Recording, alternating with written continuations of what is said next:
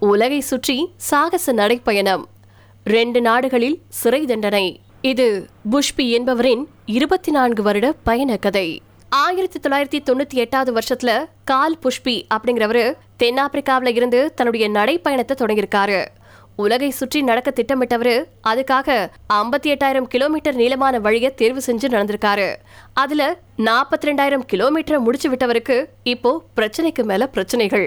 புஷ்பி ஒரு முன்னாள் பிரிட்டிஷ் ராணுவ வீரர். பன்னெண்டு ஆண்டுகள் ராணுவத்துல வேலை செஞ்சு திரும்பினவருக்கு விவாகரத்து நடந்துச்சு. தான் ஒரு ராணுவ வீரனோ அல்லது குடும்பஸ்தனோ இல்ல அப்படிங்கிற நிலைமை அவரை விரக்தி அடைய செஞ்சுச்சு. தன்னை பற்றிய சந்தேகங்களும் தேடல்களும் அவருக்குள்ள இருந்திருக்கு. அந்த நேரத்துல தன்னுடைய மனதின் இறுக்கத்திலிருந்து விடுபட இதுவரைக்கும் யாரும் செய்யாத ஒன்ன அவர் செய்ய நினைச்சாரு. ஆபத்துகள் நிறைந்த கடினமான ஒரு விஷயத்த செய்யறது தான் தனக்கு தேவையான ஒண்ணு அப்படின்னு நினைச்ச அவரு தன்னுடைய கோலியாத் எக்ஸ்பெடிஷன் அப்படிங்கிற பயணத்தை தொடங்கினாரு. தெரிஞ்ச சில பேர்கிட்ட இருந்தும் பிரிட்டிஷ் ராணுவத்துல இருந்தும் சில உதவிகளை பெற்றாரு. தனக்கு தேவையான அடிப்படை பொருட்களை ஒரு தள்ளு வண்டியில ஏற்றிக்கிட்டு புறப்பட்டாரு. இங்கிலாந்துல இருந்து தென்னாப்பிரிக்காவில இருக்கக்கூடிய சிலி நாட்டுக்கு போனாரு. அங்கிருந்து நவம்பர் ஒன்னாம் தேதி ஆயிரத்தி தொள்ளாயிரத்தி தொண்ணூத்தி எட்டுல புறப்பட்டாரு. இப்போ வரைக்கும் இருபத்தி மூணு ஆண்டுகளுக்கு மேலா நடந்துகிட்டே இருக்காரு. கடுங்குளிர் வீசும் நாடுகள்லயும் புழுதி சூறையாடும் பாலைவனத்திலையும் நடந்திருக்காரு. பல மனிதர்களை சந்திச்சதோட மிருகங்களையும் தாண்டி இருக்காரு. ரெண்டு வெவ்வேறு நாடுகள்ல சிறையிலையும் இருக்க வேண்டிய சூழல் இவருக்கு வந்திருக்கு அங்கங்க டென்ட் போட்டு தங்கிக்கிறாரு.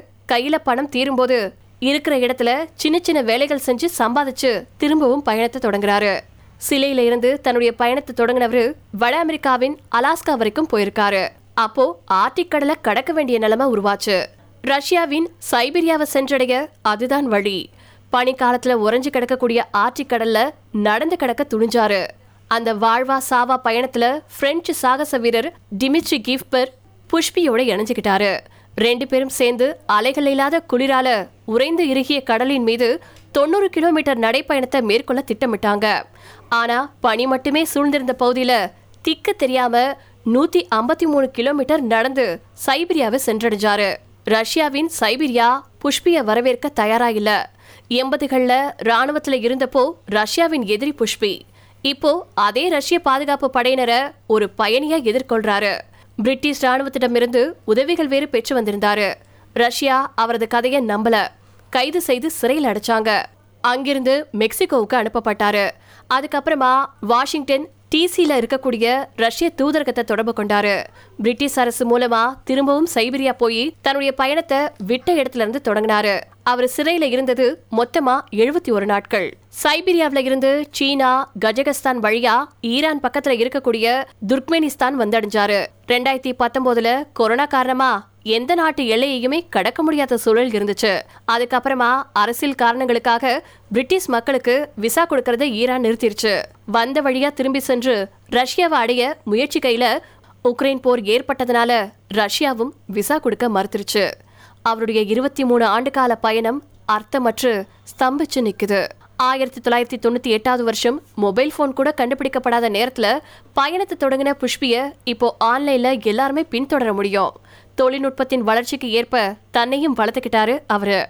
கஜகஸ்தான்ல இருந்து காஷ்மீர் கடலை கடந்து அஜர்பைஜனை அடைஞ்சா அவருடைய பயணத்தை நிறைவேற்ற முடியும். ஆனா அவரது பயணத்துல எந்த வாகனத்தையும் உபயோகப்படுத்தக்கூடாது அப்படிங்கறதே அவர் வகுத்துக்கிட்ட முதல் விதியா. இருநூத்தி ஐம்பத்தி ஏழு கிலோமீட்டர் தொலைவை நீந்தி கடப்பதே ஒரே தீர்வு.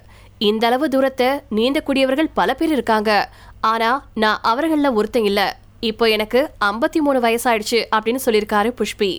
புஷ்பியால அவருடைய பயணத்தை முடிக்க முடியுமா அப்படிங்கறதா இங்க பல பேருடைய கேள்வியாவே இருந்துட்டு இருக்கு.